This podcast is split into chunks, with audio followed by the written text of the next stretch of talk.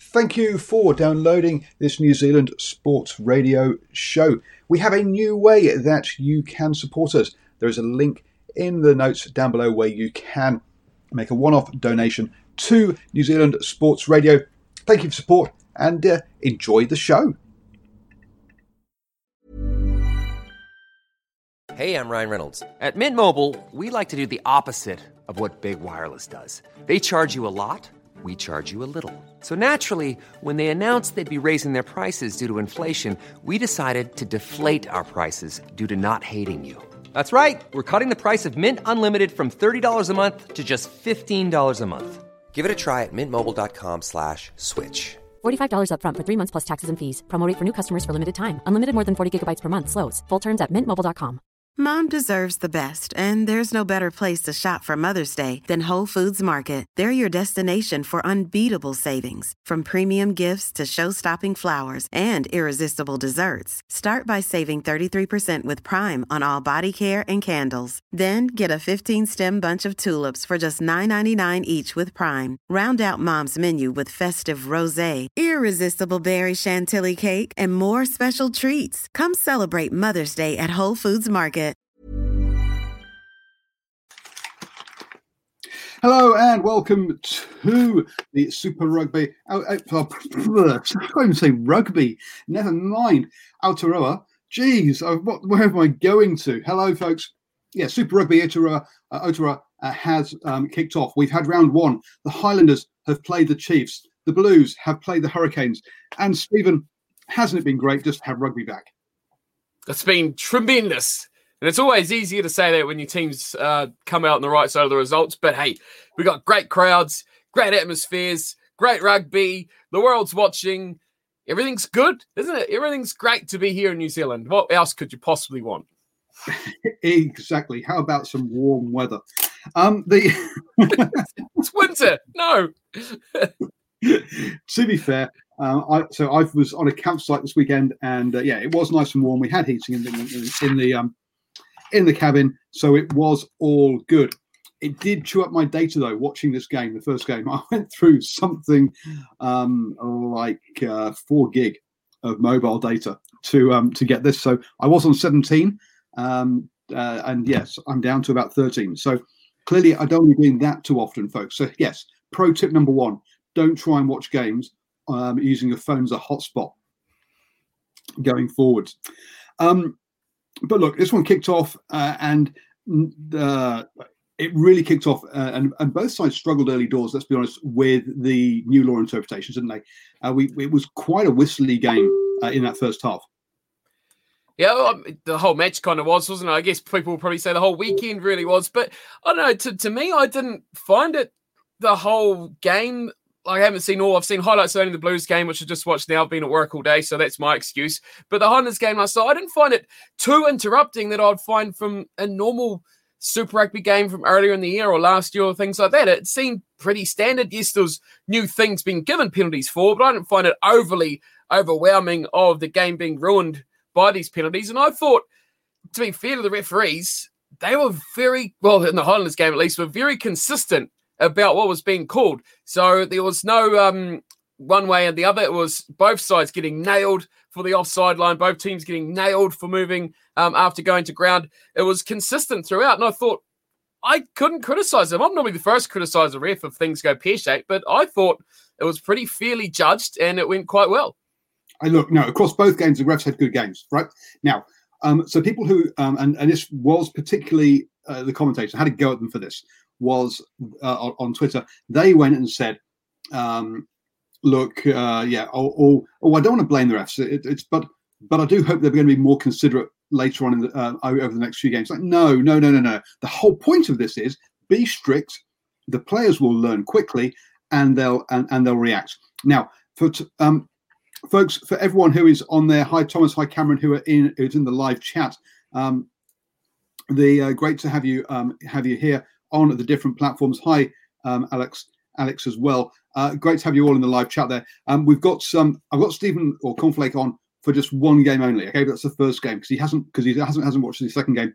I do have though have two gents who have seen the second game, so we will be talking about the second game with Ashwin and Stephen. Ashwin was at Eden Park. But before we get on to that, let's just actually say hello to the folks because otherwise it's a bit rude. Good evening, Ashwin. How are you doing?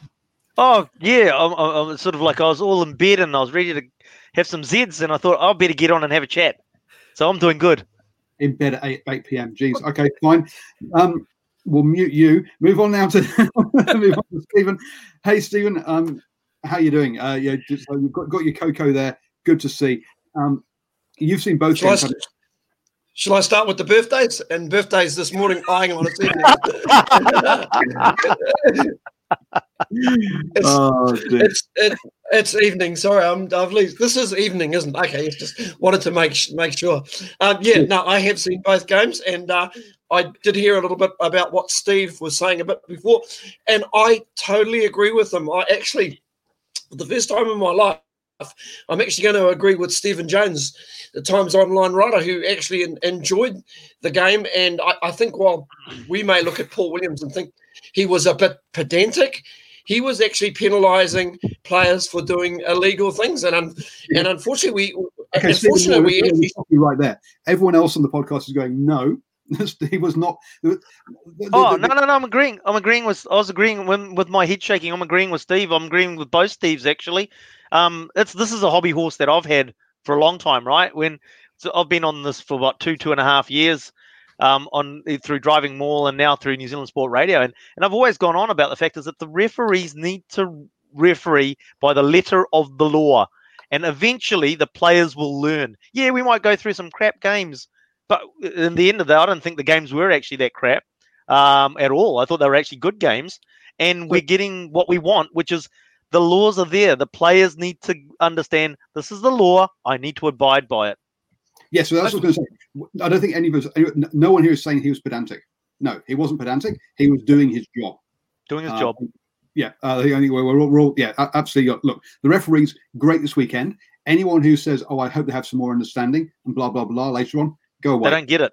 They don't get well, it. they don't get it. They don't understand what They- they're trying to achieve. They're trying to From what achieve the fact that players follow the rule book and don't and don't take the they take the P basically. And I think the big thing from the weekend's matches was that what you saw got penalised. You, you could see clear as day is what got penalised. It was obvious, like Yeah. it was just plain to see. It wasn't like, oh, what what's that for? What he put his little finger on six blades of grass. Oh, I didn't see that. No, it was, it was straightforward. It was, it was plain and clear, and it's like, well, yeah, he did do that. Okay, Well, I like cool. I like the one in the Highlanders Chiefs games. The the uh, you know I can see the player being lifted, and it's like we've Hmm. screamed at that, haven't we? We've screamed at the television for so long, saying he's got his hands on the ball and he's holding it in. If a player on the ground is being lifted up, he's holding on to the ball. As simple as that. So I what so so so basically what we, what we're saying here is look guys, the, the focus should not be on the refs. Okay, Mm. The good games are where we don't talk about the refs, and we shouldn't. And so for here is there may have been penalties in these games, and there were quite a few, but it's not. But let's talk about the players not uh, obeying the laws, rather than are the referees are blowing the whistle too much. No, no, it's not that at all. It's about this is this is this this this is definitely on the players, not on the referees. Unless Stephen Harris, you're you're, you're disagreeing with that. No, no, I, I, I agree with everything that's being said. And, and the great thing about it, you actually saw a little shift uh, with the two teams that played this afternoon. I was, uh, it was quite noticeable that the Blues, when their carriers were hitting the ball forward, the cleaners were, were right there. It's one great thing. Tom Robinson did a great job this afternoon. When whenever they were basically hitting the ball up, the cleaners were right there. If you think back to last night's game, they were probably about a second off and just gave the it gave the feature just a, a little bit too much time over the ball. So in effect, it's up to the, to the players to make those adjustments. And I'm sure once they figure it out, um, it- it's up to them to, to work it out. Obviously, there's a couple of guys, Gus Sowakula, the number eight for Chiefs, didn't figure it out very quickly because he, I think he gave away about two or three penalties in the space of a couple of minutes, and it is very noticeable. And the other thing is your penalty count stacks up really, really, really quickly. That's the other other reason not to. As for the offside line, they're policing that really well. And the other area is side entries. Boy, they they're hitting hard on the side entries, and it doesn't matter whether you're Beauden Barrett coming in from the side. You've got to come in through the the gate. How, how often have we watched that? From an inconsistent point of view. I mean, that guy came in from the side, and it never gets noticed. You think back to the the Brodie Retallick injury uh, last year against South Africa when he was cleaned out by the side. Not that I hold any grudges or anything. Um, just saying, um, you know, clean up that area, but it's up it's up to the coaches and the players to sort it out. Okay, yeah. that's been a great show, guys. I'll catch up with you guys later. cool, um, yeah, four, four the only person to give more than th- more than two penalties um, in that game. So clearly, as you say, uh, the player that wasn't picking out what what, what wasn't um, what, what wasn't picking it up. So yeah, so it was a bit disjointed early on. Um, and we did have a period towards the end of the first half where we had five penalties in eight minutes, which shows you players. Seriously, guys, if you get the message, um, really was was was, on there. Now, um, Kuroi, that yellow card. Um, I thought he was lucky to get away with the yellow and uh, and didn't get a red there with that for that tip tackle. Now, okay, Cornflake with the with the Highlanders glasses on, give us, give us, give us, give us your opinion. On just the yellow card, oh, I mean both the yellow cards. I'll, I'll, skip ahead and say they're both pretty fair. Um, I mean, I find a red card has to be really maliciously, you know, sort of bad thing to get a red card to me, especially probably now more so maybe maybe that's changed a little bit with the whole rule change. But to me, a yellow card is if you're going in and absolutely taking a guy's head off, if you're cleanly dropping him straight on his head from you know around your shoulder side sort of height, that yeah, that's straight red. That was that was a frustration tackle uh, from Kuroi, was it? He just kind of couldn't get the big guy down. He just thought, I'm just going to wipe out his legs and just do whatever I can. It was a stupid. It wasn't. It was wrong but it wasn't putting the guy's health in danger or anything like that. So I, I mean, yeah, it was it was borderline, but to a, a fair, fair yellow, definitely, no no question about that. But I, I find people are a little bit too excited about going to the red card uh, in situations like that, just because yeah, it was it was bad, but yeah, let's keep the game sort of nice. Okay, um, but um, and Stephen, are you are you okay there, or or some of you there going? Um, Technically, uh, so so the, the thing is that what Steve's talking about is, is fair comment, really, sort of thing. Uh, but what they've shifted to is the fact is that yeah, even when it's the it's a, a, a genuine mistake as opposed to malicious play, they've been moving to red cards. This prior to hmm. COVID shutdown, right? So whether it's Northern Hemisphere or in our Super Rugby competition before COVID shutdown, was that they're moving to all the onus is on the defensive player or the player infringing to make sure that they don't put the person in a dangerous position. If they do, and there's certain criteria, it's a red card. Based on pre-COVID, both of those were red cards. To be honest, so, originally it's okay. Well, well, well, so what I'm what I'm saying is that that's okay. I mean, like you, you're right. That Kuroi one in particular, he has lifted the leg, but mm. you'd be pretty hard pressed to say that that player was going to get injured in any bad way. But all I'm saying is that if that's the new norm, that's fine. That's what we, you know, we talk about new norms these days, right? It's just like if that's the new norm, we just have to make sure it's consistent in the way that it, it, it proceeds forward. You could have easily watched both of those yellow cards and been both given red. Yep. And we're probably having the same conversation saying, okay, that's fair enough, but I think it could have been the other. Um, they're both kind of borderline on either yeah, side. No, look, absolutely. And but what I'm saying is the fact is that we hmm. we've got a line in the sand, and we just got to yep. make sure that we now police everything Consistent. like that. And then we'll talk about this later. I thought, whilst we, you know, again, it's it's not about having a go at the referees. What we want to see is just consistency across the board. And and I felt that there was slight differences in the way that the game was managed or refed last night versus tonight, sort of thing. So, and it's just that that's what we want is just consistency and um, about how the is approached. You're going to have mistakes from everybody, and the referee's going to make mistake. That's okay. But on the on the on the whole of it, you want to see consistency across that. Yeah. Now the so, so I think I also think the the, the the, the Saturday night game we had plenty of errors. Uh, yeah, ten turnovers by the Highlanders, but fourteen by the Chiefs. Yeah, way too many turnovers there, and both sides really didn't handle restarts very well. Uh, neither side seems to be able to exit their their, their, their own 22 when they went on, on the restarts. Um, and that ultimately cost the Chiefs the game in the end. So I think for me, both sides quite a lot of early season rustiness um, there. They haven't, haven't managed to break down the, the lockdown that well from from that point of view. Um, I agree with Paul. I Paul, I agree with that. The other thing is, I thought the uh, Chiefs line out was a little dysfunctional as well. And they never really gave themselves the opportunity to have a platform to, to attack uh, if you if you and you know a lot of pressure obviously coming from from the Highlanders but the one occasion that they actually did put it together boy they scored a, a beautiful try that was Wainui just using the extra man coming in, in, into the line but they just never really got the opportunity yeah I um I do like um oh I've gone blank um uh, to the, the, the hooker's name for the um Taukei'aho. yeah Taukei'aho, uh, look, really nice around the park, but his lineouts not great. I mean, even uh, uh, even at some uh, in, in the Waikato press box, you can see um, some of the local guys going, "Oh, he's gonna have to line up. Hope he's throwing okay today." Um, so yeah, so he's uh, yeah, not the best arrows. Uh, definitely something for him to work on uh, there. So the Highlanders three tries to two. Um, again, it felt like I, I also felt like they, they should have put this game away a bit earlier. Um, for me, I think to, to, to have had it still be a one point game at that point when they, when you've scored one more try than the opposition, um, I thought they perhaps weren't executing quite the way they wanted to either. Either, but you've got to be Stephen. You've got to be happy with their uh, the, the, the way the forward pack have played. Jeez, that's harsh to say. I mean, they had 20 minutes being a man down.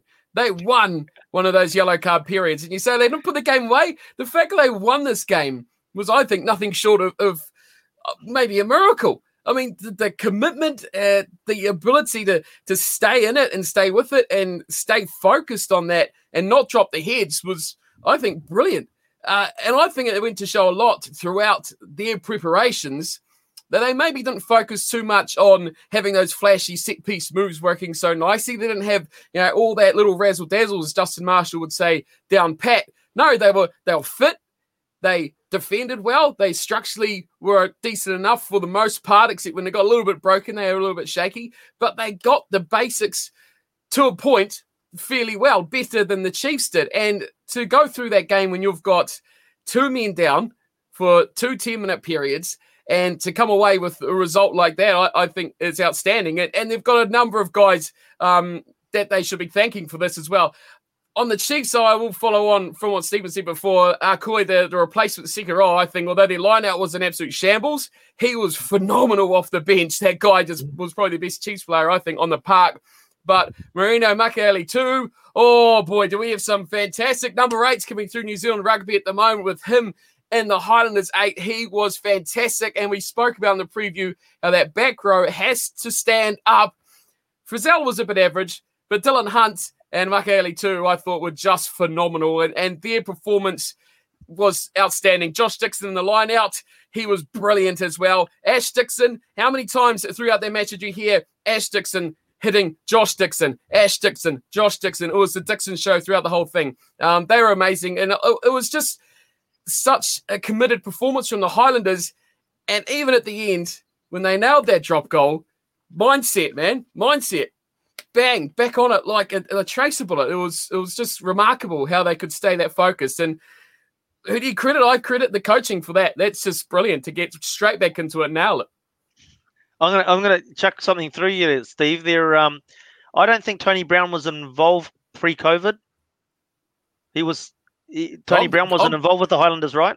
It's just like I think I think there's a there's the handprint of Tony Brown on that performance last night by the Highlanders.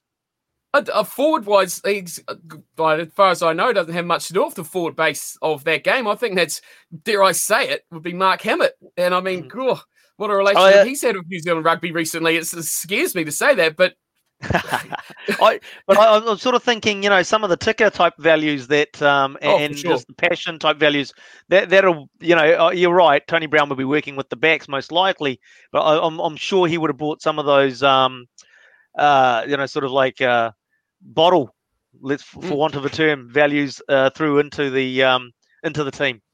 And these aren't guys that would probably sit here and normally go, I expect this guy not to flinch, you know? Like, would you really sit here and say Bryn Gatland, you know, he's going to just turn up the heat that last moment? I wouldn't be putting any sense on that to happen at all. I mean, they're not guys that you expect to be clutch, sort of, as we always say of Highlanders. They're the guys you kind of write off. They're not the big names, but you can never question the commitment of the players. And if they keep their heads up all the time, they're always going to be tough to beat, especially um, down there at Forsyth Barr. Yeah, I, so I like. I was about. To, I was about to say, guys, sort of jump and pull, but I actually like the look of the midfield pairing that they've got uh, together. Sio Tom- Tomkinson and Rob Thompson, two really big strapping guys. They get you over the advantage line. That line that uh, Thompson hit to turn the pass on the inside for Tomkinson, I think it was, that was just an absolutely brilliant line. And it, it's sort of an area where they really hadn't found themselves pre pre COVID. I think they'd uh, they'd tampered a little bit with Josh Ioane at, at at at second five. They may have even used um, uh, Teihorangi uh, Walden as well. But I, I I just hope they stick to that pairing in the midfield. Hey, I've got to say some really great comms actually coming through uh, on the uh, on the chat on the live chat as well, Paul. Yeah, no, absolutely. Some, some, some wonderful performance, some wonderful comments in that I'm bringing up um, uh, as well, folks. But um, so two, two, two things finishes off then. Dillon Hunt, 19 tackles, one missed. Yeah, that was what you were talking about, Stephen. I think um, one thing one thing we need to actually comment on it is just like it's really surprising how poorly that Chiefs pack actually performed when you think about who is their head coach. Now he he you know the hallmark of his team is how the forwards roll forward. And if anything, you know, they, they had a couple of attacking lineouts five meters out, and um, they didn't get the driving maul going at all. And in fact, they got counted quite well. A couple of things to point out there. Mitch Brown went down early, um, so their, their first three choice locks all missing, uh, and then you add your fourth one in there with Brodie Retallick. Shows you that they, they really are down to the bare bones um, from a locks point of view, uh, and also missing Sam Cane, the captain, as well. Meant there's pretty a pretty young uh, inexperienced um, um, set of loosies. So uh, yeah, lack of leadership in that in that pack, and and and no no engine room to speak of.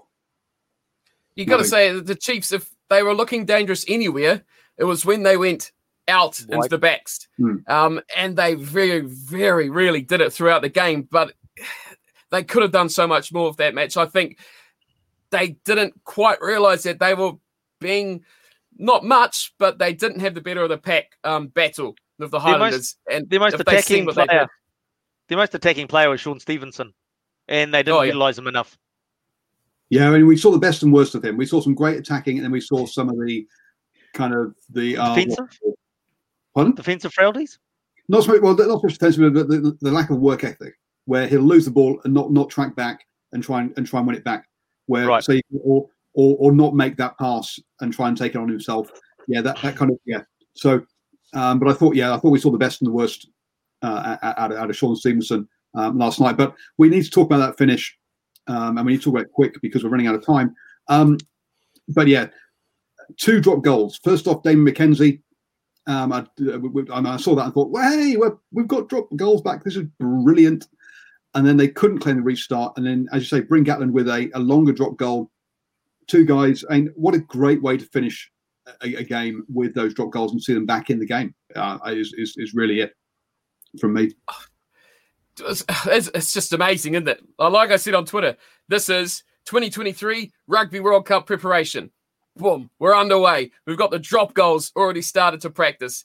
That's brilliant. Now, it was McKenzie's. I mean, most players would have been able to slap that over from right in front, but like I spoke about before, it was good that they actually went for that and didn't rely on the penalties. And I think the Highlanders pretty quickly threw out the back door the idea of getting that penalty as well, because they did go a few phases of nudging it sideways a little bit before they eventually went back to Gatland. But what was even more impressive was seeing the return of the Jamie McIntosh days of Southland rugby with the whole pass it to that guy out with six forwards around him and just splat on the floor. It doesn't matter if we lose 20 meters, we'll just close this one minute out, no problem. That yeah. just takes me back to the 2000s when the Southland did that to Auckland and the Ranfurly Shield and Canterbury and everyone else that they played time and time again. Six minutes on the clock, no problem. Give it, splat. Give it, splat. Time runs out. Great finish. Great. Southland would have been proud of that one. So, That'll bring the crowds back. That'll bring the crowds back. Winners are grinners. Come on. Moving on to the Blues versus the Hurricanes. Um, and Cornflake, if you want to drop off, feel free, or please feel free to stick around. Oh, um, I have questions. Um, now, the big thing about the Blues here clearly the players have had far too much time on their hands. Patrick Tuipulotu, pink fuzz hair. Sam Nock, the bleached, um, um, oh, oh, gone blank, what you call it. Um, bleached, bleached, but only the back bit that's all long. Um, Rieko Ioane's got bleached hair. We've got um, so a cool um, yeah, so um, so Akula with Sotutu. With, Sotutu, sorry, um, with um, Yep. with, with And- And non-playing player Akira also uh, had it as well. Did he as well? Yep. I wow! I come on, we've got some horrid So- hair in there. Hoskins Hoskins Sotutu actually spoke about that after the game. They interviewed him, and uh, uh, yep, you're you're on to the you're on the money there, Paul. They were bored, so they thought they'd have a bit of fun with the hair colours. Simple as that. Too that. much spare time. Just spare time, exactly. Well, mind you, you know, it, it's like you, you, you, you know, old fellas like me go, "Oh, it's better than them being on the bloody PlayStation." if there's a time you like when you can do it, it's now when you they haven't got an office job. Uh, so absolutely, but boy, it looks horrid. so, um, very different start to this game than the other game because I say in the the the, the Highlanders Chiefs couldn't. Uh, we had quite a lot of they, they they couldn't get the new rules sorted, whereas actually we had hardly any penalties in the first ten minutes with the Blues Hurricanes, uh, but lots of kicking. Uh, neither side wanted to play out their own half, did they, um, Stephen? You're talking to me. Okay, this Stephen. Yeah. Okay. We're Um, gonna see how yeah, you- yeah, you- so we're going to ignore him now. yeah, you, yeah, you're probably right. I was, I was sort of thinking about last night's game and the advantage of probably the players watching last night's game and just seeing what was required in and around, in and around those rules. And the pleasing thing for me, especially from a, a Blues aspect, they had their cleaners right over, right over the top of the carriers all the time. Some of their, some of the penalties they were giving away was just really more for side clean, you know, side clean outs, wrong entries. You know, players not actually uh, keeping their feet or else getting their, their timing, trying to turn timing wrong, trying to turn uh, ball over. But that was the pleasing thing about it. And I think those 10 minutes was really just a feeling out period. Didn't want to play too much rugby in their own half. Just wanted the other team to bring the ball out and see what see what happens. Yeah, and I thought that um, uh, I, th- I, th- I thought Barrett got some some of his early decision making wrong. Um, ran it into three defenders with absolutely no one covering him at one point, which gave early points, uh, an early territory to the um, to the Hurricanes, which got them that that that the, the early three points in the lead. Um, but that first half for me was about basically the Blues uh, not being able to get out their own half much, but two great strikes meant um, meant, meant uh, two, two two great strike moves for two tries. Ashwin, uh, what was the atmosphere like in that first half? Were people concerned that the Blues just couldn't get out their own half? No, not not overly. I think um, we were more concerned about the penalties that we're giving away that seemed to stymie their pro- progress. Um, more about that, and it's just like, well, and I suppose that's that thing coming back to what we talked about before, that consistency. Because we were watching. well, hang on, you've got opposition players coming in from the side. Because most of the penalties that Steve's alluded to were actually coming in from the side, um, as opposed to holding on from what we could see. Um, but again, I'm going to have to be honest. It was a bit difficult for us to then review those decisions that were being made because they weren't putting those on the big screen at the ground. So there was a fail on the behalf of that part because normally they do put up. Oh, yeah, that's what. So we can understand what the um, uh, infringement was for. So I'll I'll have to be honest. I'll have to watch the uh, the the replay to to see what was going on in those penalties that they were giving away. But there wasn't a sense of panic coming back to your original. Because no, there wasn't a sense of panic. Um, it, it felt like when the Blues had the ball, they seemed seemed to be in more control than the um, the Hurricanes were. And when the Hurricanes had the ball, they really, apart from obviously Coles's first the, the first try, Coles's try, where they did create something, but that was something pretty quick and a, a, a flaw in the a, a, well a flaw in the defense which hadn't really been shown there before. So there wasn't. It was pretty calm to tell you the truth. Um, one point ahead at halftime, not time to put panic buttons at all. Cool. If anything, going into conf- going in with confidence into the second half. So one of the things they talked about pre uh, about the the beginning of this season or the season before lockdown was they were going to be playing the uh, or putting the referee's voice through the speakers. Did they do that then? So you, you couldn't you could you didn't get to hear the ref? No. And um, to be to, to be honest, the, the speakers in the West End have never been that great anyway. So um, even if they were, it's pretty hard to hear what what what they're saying. But no, they didn't.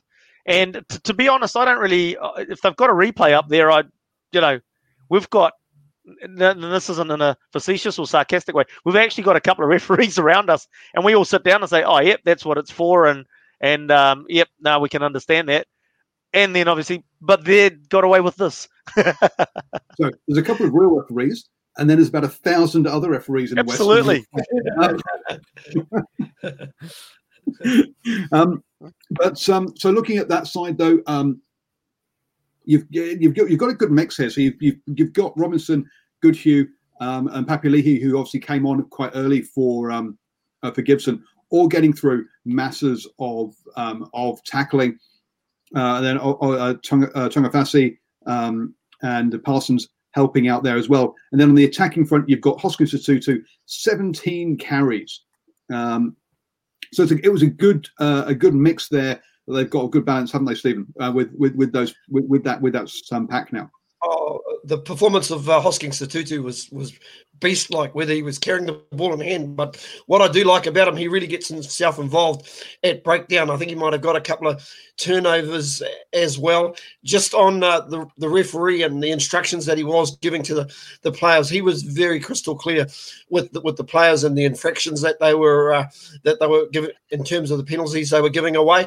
He did have a word to TJ Perenara a couple of times because there was, and this is a concern for the, the Hurricanes. He was obviously he's the co-skipper with uh, Dane Coles, but he was obviously throwing a lot of profanities in the way of the official. And uh, I know he got pulled up on it on more than a, well the second occasion he got a good a good talking to at that point. Um, just coming up, one of the one of the has just popped up one of the guys said Perenara really pissed off the ref, hurt his team a little, and he, I think he hurt his team more than a little. And it's not the first time we've actually seen this with uh, with TJ. He does lose the plot.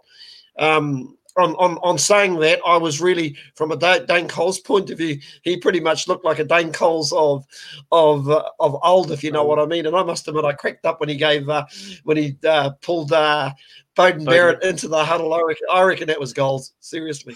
I mean, Beauden took it very well, but he never managed to sort his hair out again, and I think that that impacted his play. I yeah, he messed up. Hey, just just on the TJ thing, I, I think that's a massive concern for the All Blacks. Um, Perenara is losing it in the games. He's losing it in the games. He did that against the Blues when they played down there pre-COVID as well. And I, I don't know. I heard a rumor. I don't know if it's true or not. Steve or the guys that watched it might might have more information. I heard uh, the what I heard from one of the people around me was that um, the referee said, I don't want to talk to TJ anymore. I'm only speaking to Gareth Evans. This is after Coles has gone off. If the referee is saying, I don't want to speak to the captain, because he was the captain, because co captain's gone off, and Gareth Evans is now co captain, he's saying, I don't want to speak to TJ Perenara, who's the captain. I'm speaking to Gareth Evans. There's a big problem there. And that's going to affect the leadership of that team as well. Surely, yeah. you know, he's got a he's got a button his lip I know he's um, he's he's very opinionated outside of rugby as well, and it's just like, dude, you need to pull your head in. That's where it's got to. I mean, I think on the pitch, um, but um, the uh, I, I I'd agree. The on and um, I mean, one of the things about off the pitch at the moment is, is that he tends to because he has been a, uh, um, a spokesperson in the past. He gets asked all those questions. So to a certain degree, uh, yeah, he, he's, he's now the person. yeah, but the thing is, Paul, he he's got a primary go- job. He's got a job. It is his job, right? And if he's letting, if he's getting worked up about political things off the field, he needs. He's got a job to do, and he needs to sort of push that aside and say, okay, I need to focus what's on what's important first, the job, or do I want to become something other than the job? And then he needs to he needs to make that decision because if it's going to affect the team, that's the primary problem. And then you're going to have other issues that we've seen this and hang on, we have to we have seen this with we can speak with this with the blues right? There's a fact is that and but but on different topics in terms of what the leadership issues or player culture culture within the team you're affecting the culture of the team if you're starting to make yourself bigger than the team. Okay but i i, I think his issues on the pitch um, with referees has come about when he's been made captain. In the fact that uh, when he's not captain um, yes, he's mouthy, but it's mm. there's, there's a limit on it because you're because you're not captain. You, you, there's only so much you talk. I'll disagree with you on that one, mate, because he's been pulled up when he's been not captain as well, where the referee has said, "TJ, you need to shut it now," because they do let the halfbacks have a chat. They do Oh, let no, the I- yeah agree. right. I And agree. he, he actually has been told off when he hasn't been captain and when he has been captain. And it's just like- it's become more prevalent. And I think it's become, uh, I think it's been nearly pretty much every game this year since he's been. Yeah. Yeah. I think, I think it's the captain's problem. Um, Guys, I was going to say it's all it's all about the banter, isn't it? I, I know Steve would have seen, uh, I would have enjoyed Aaron Smith last night and his banter with the official last night, and- and also his his uh, his banter with Brad Weber as well. I thought they had a, had a great battle, and I, I think that's what it's all about, isn't it, Steve? What the what the actual halfbacks are saying to the referees. Well, I mean, Aaron Smith's probably considered himself a, bit, a little bit lucky. He didn't get a, a little bit of a looking at for his tackle on Brad Weber. Uh, that Yeah. little snipey little run he did was, ooh, I was praying that they didn't go back and look at that one because it looked pretty bad. But yeah, it, like, you guys are right. It is something that's always been around, hasn't it? But we talked about it in the preview pool on Friday or whatever night it was. I can't remember. The days are like each other now. Perenara gets a little bit. I think when he gets a bit of a bigger role, maybe captaincy, Paul, you're kind of on the right track, I reckon there. But I think just with having Barrett kind of outside him when he was at the Hurricanes, he had down. yeah, he had that guy that would take a bit of the pressure. He had a guy he, he could depend on, and he didn't have that pressure of kind of controlling that back line and, and directing things that he has now. Uh, now he's got to be there, and he's got to be the guy. He's got to demand, he's got to control. I just don't think he's got the temperament to do that. I think he's kind of a guy who, yeah, he has a little nip and he has a little yap. He's a sledger. He should have been a cricket player. But when he has that responsibility, kind of gets the better of him a little bit, I think. And he, he kind of thinks, well, I've got to stand up now. I've got to make myself heard. And he does kind of take it a bit far. And I think we've seen it in the black jersey quite a bit. Um, and I just think he needs to be a player who's just left alone, play your game. Yeah, have a little snap here or there. But when things get serious, sorry, Cap, the uh, captain deals with this now. Um, because that's where my role kind of ends here. And I think he just needs the pressure off him, although he'll never admit to it or, or take it on his own back to do that because he wants to be the leader. you know, we, we've seen it. We've we've always commented in, terms of the Blues have always had this problem of not knowing how to talk to the referee. You know, they've they've been on the wrong side of the referee so often, and it's just like you're, you're trying to understand what does that mean because you've got we've just talked about Aaron Smith. Aaron Smith can yap all day to the referee and not upset him. He's doing it the right way. Richie, uh, Richie, on his could Kieran Read had an issue with it. Kieran Read didn't have the rapport with the referee that Richie did. So there's obviously an art to it. TJ Oh, yeah. doesn't have that art. Yeah, and he- Aaron Smith's a very clever, uh, smart talker, isn't he? He knows what he's talking about, and he directs a lot at his players rather than at the referee. He will absolutely drill his forwards. He always Yep. says it with a smile as well, right? Which which makes things always come across better. But a lot of time. Anyway, um, going back to the Blues Hurricanes game though, to me, basically the Blues two great attacks. Um, obviously with Rieko making good breaks, Caleb Clarke getting involved um, as well. Isn't it great to see him there? The only player to get over 100 meters running um, with ball in hand this weekend, Caleb Clarke. So really impressed um, with the with, with his play. And to me, whilst the uh, the Blues came out on the wrong side of the ledger with penalties given away, I thought in that second half they just stopped giving away penalties, and that meant that the Hurricanes weren't getting a piggyback downfield, couldn't get out their own half, and that eventually told um, with the with the kick penalties, which put the Blues clear.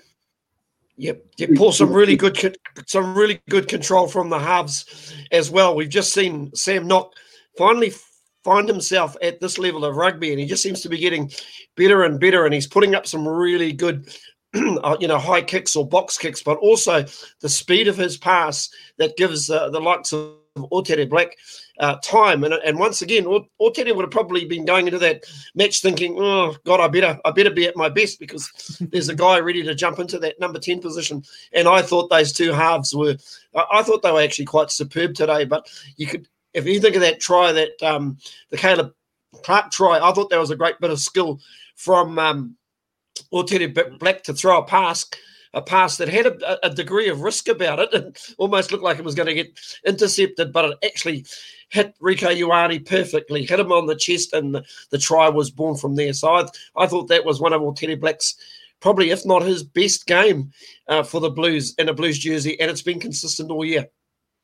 Yeah, I have to agree with Steve there. It- I sort of think you know the the we've got a halfback that's getting that ball cleared a bit quicker, and um, you know the, the other thing that um, not not not such a big factor today, But the guy that came on to replace Sam Nock, another guy that's got a fast pass and a fast game.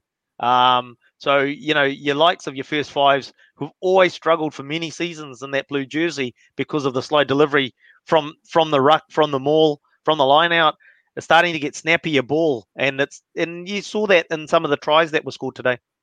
I think we're going to see that follow on a bit more too. With what it's been up here as well, which we didn't see. we didn't see. We didn't see the. We didn't see the fly hard to catch the ball up here, bring it down, do something. It's arriving Yep. in the right place, which hasn't happened for many years. to The Blues. Sorry, Stephen. No, it's you're good. Uh, with following on from what Steve was saying before, uh, with with the rule changes, obviously at the breakdown here, you got your your cleaners and that at the rucks having to be right there straight away. You've also because they've got to place the ball really quickly, and quite often it's going to scoot out the back or it's going to fall out the back and it's going to be uh, a free ball. You got to have a guy there to get rid of it quickly. So your your halfback's going to have to get there fast, and they're going to have to deliver it straight out because of we did see quite a lot in those games in the Highlands game, especially guys are going to ground and they were just plastering it out because, like it was said in that game, they were one or two seconds behind the eight ball of getting there, especially the Highlanders players of cleaning it out. And the guys are saying, "Well, I've got to get it out, or I'm going to get picked up." Penalized and, and lose the uh, lose control here. So that's got to put a bit more demand on those guys to get to the breakdown fast get the ball out again. And i guess if you look at the positives it's going to speed up the game. Ball will be you know in play and going a bit more. Defenses will be a little bit more disorganized. More tries maybe? Yeah, look, um, I I think you're right with the halfback thing. I mean, you're going to go to that Gregan mode with the Brumbies, right? Gregan basically went from ruck to ruck to ruck. That was his job: get the ball, get to the ruck, get the ball out, and um, and if you got a guy that can pass the ball quickly, even better. Um, a couple of points in. There. Yeah, maybe Nock's uh, box kicking uh, needs work on. He didn't have to do too much. shockers. Um, yeah, but with that, I'm, I'm happy with that. There, let's keep the box kicking down. Um, the other piece here is um, uh, one of the points there that Caleb Clarke has bulked up this um, over- off season. Yeah, it was quite notable watching him and then seeing Beauden Barrett stood just behind him. You're like, actually, if he just stands one step over, you can hide Beauden Barrett behind Caleb um, so yes, really, um, really, really impressed impressed by that. I think Papule, he came on and had a good game um, as, as as well. Uh, was good at the breakdown in uh, in, in in my mind, um, and uh, yeah, so that, that all that good balance piece.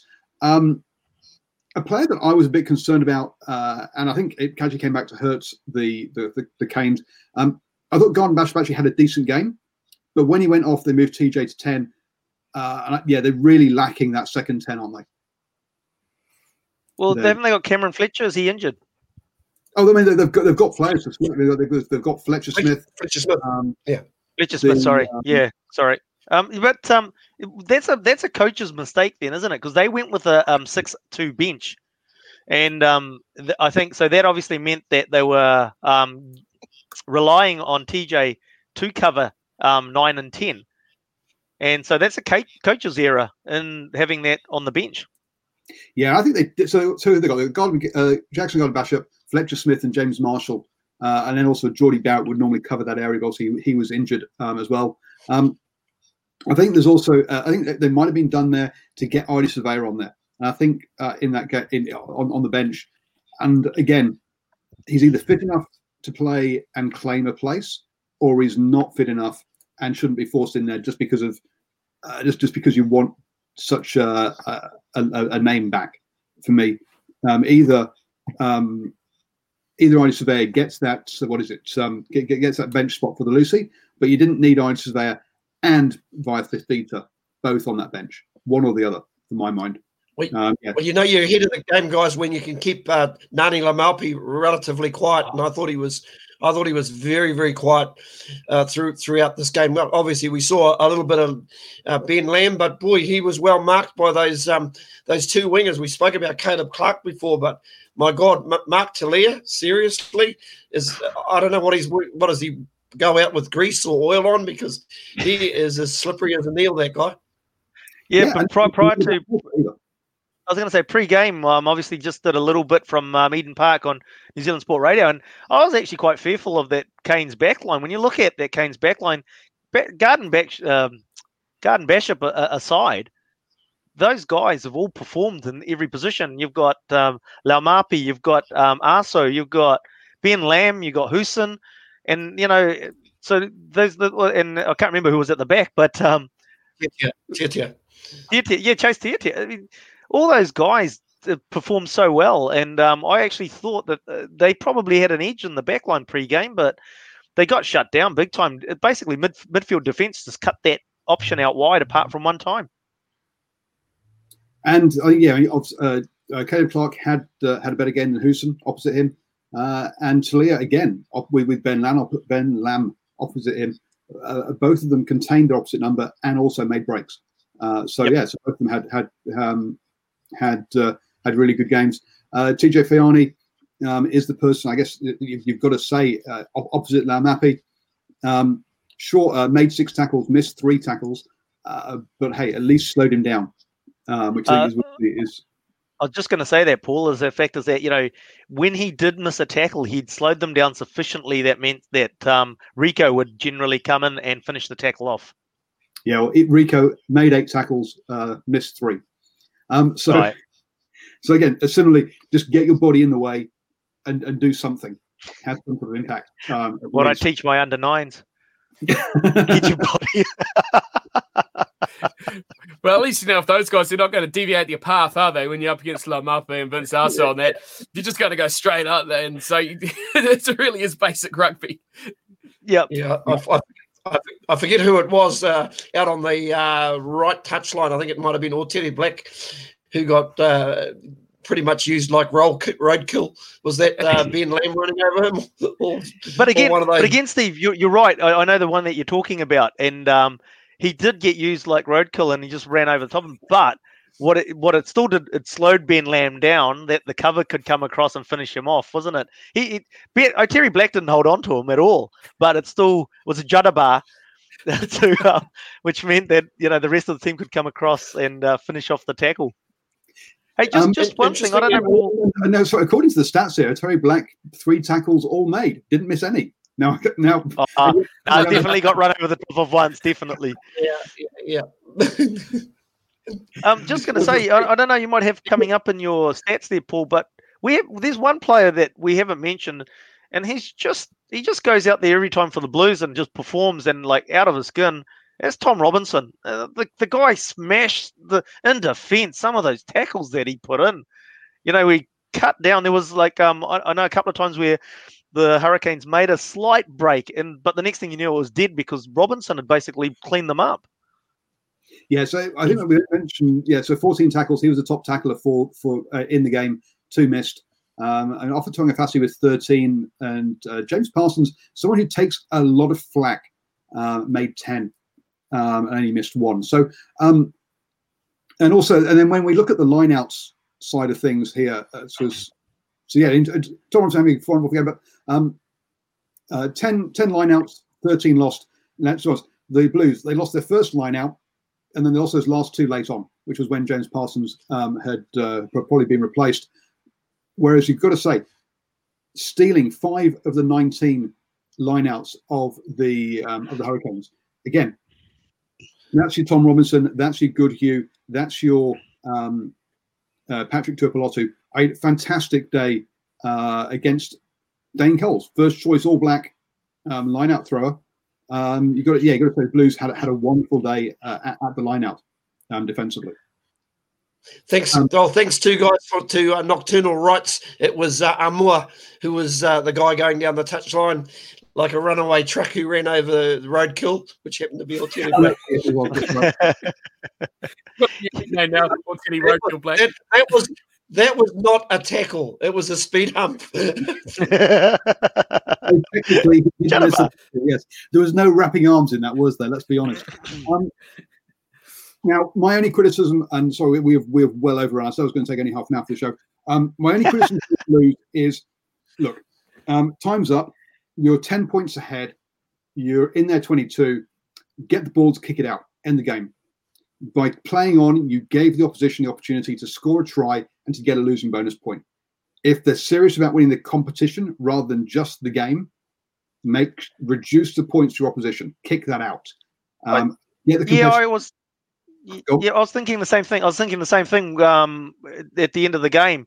Uh, the only thing I can sort of think of is the fact is that obviously with 40 plus thousand people there, it, it was sort of a hat tip to the crowd um, to, to, to play a bit more rugby. But you know, you're right. I think in general circumstances, I honestly believe that that was the case. I think in general circumstances, you're looking to kick that ball out and finish the game. There's nothing to be won or achieved, I should say, nothing to be achieved by carrying on the game um, when you're 10 points ahead um, because you're not going to get your bonus point try.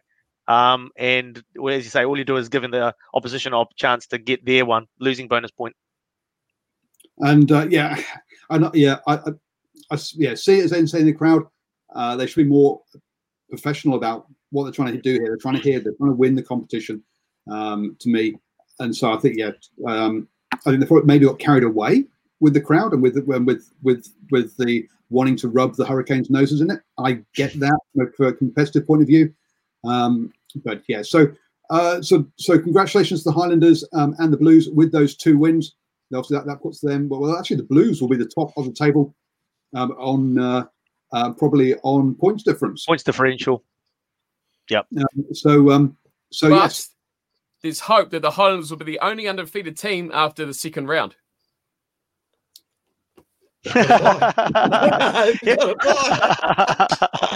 I think the Wooden Spooners playing on on Friday, on Saturday night, weren't they? second round. Yes, the Highlanders have a bye, so they will go into round three undefeated um, and, and, um, with a hundred percent record. Uh, Saturday at seven o'clock or five past seven, uh, we have the Chiefs versus the Blues uh, here in Hamilton. Um, and then on Sunday at 3.35, unless they decide to change that time as well, we have the Hurricanes versus the Crusaders down in Wellington. Um, so those are the two matchups next weekend. The Chiefs, uh, obviously coming off the back of a of a loss, um, look, taking on the Blues who come off the back of a win. Hurricanes off the back of a um, of a loss um, up against the Crusaders, looking to get their season going. Um, I will be posting my predictions for that on drivingmaul.com tomorrow morning. Uh, we will have the Driving Maul show tomorrow evening. That's Monday evening uh, at 8 p.m.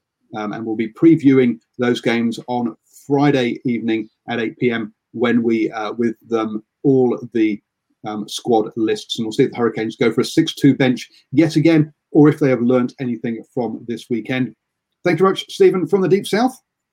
Can I throw in one more question before we depart, even though we're like triple time too long? Mainly for Ashwin because he was at the game. But what do you think the chances, or what was the general consensus of the people that were actually there that we could possibly see crowds like this in round two, three, four, five, and so on in the future of this competition?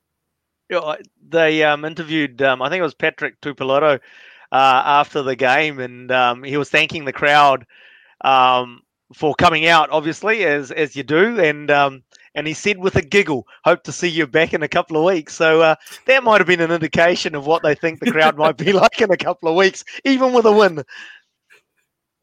Uh, good to meet you, Paul. Anyway, by the way, thanks for having me. Yeah, I just sorry. I, I mean, you never know. We live in hope. I'll just say that. Forsyth Barr will be packed. Don't worry about that. Round three, if they are at home. If, if, I think I think if they keep the prices the same, guys, twenty dollars, keep the free, keep it um, free for kids. I think that's probably the way to go. Just a quick quick one for you, Cornflake. Did they do that down in in Dunedin with the pricing? Did they adjust the pricing to to suit families, or did they just keep it at standard pricing? Not as far as I'm aware. Not like the Blues did, anyway. Not with the whole promotion of it. So I don't think so. But I mean, no, no, no the because there was comments on the radio. Sorry, sorry go. about that. Yeah, there was comments on the radio that they should have done what Eden Park had done. Yeah, free with um, student visa. and look, we, we, we, we have a crack at various councils. Uh, anyway, look, this, this, these these are council run um, facilities, uh, and uh, the and you got to say for for the Auckland final um, a couple of years ago, they obviously the Eden, Eden Park worked with um, Auckland um, rugby union there to have a to have free entry. Uh, so look, I think they are making some. Uh, you you got to yeah, you got to say the Eden Park. Whilst it gets a bad rep, and it's not my favourite stadium by any stretch. Um, it's awesome. Yeah, working working well with the, working well with the uh, with the rugby uh, rugby unions there to or the yeah the teams to, to around that ticketing side of things. Make a roof. Yeah. Well, they're just going to put a couple of steel girders across the top. So thank you, Osrin. Sweet. Um, Can I go to sleep now? You can go to sleep now. See you tomorrow morning for um, for the morning sports briefing at uh, 7 a.m. Thank you, um, Stephen Harris, um, who's yawning there on mute. So for the great, great podcasting um, and audio recording there. Um, see you tomorrow morning. Thank you, everybody. Good night.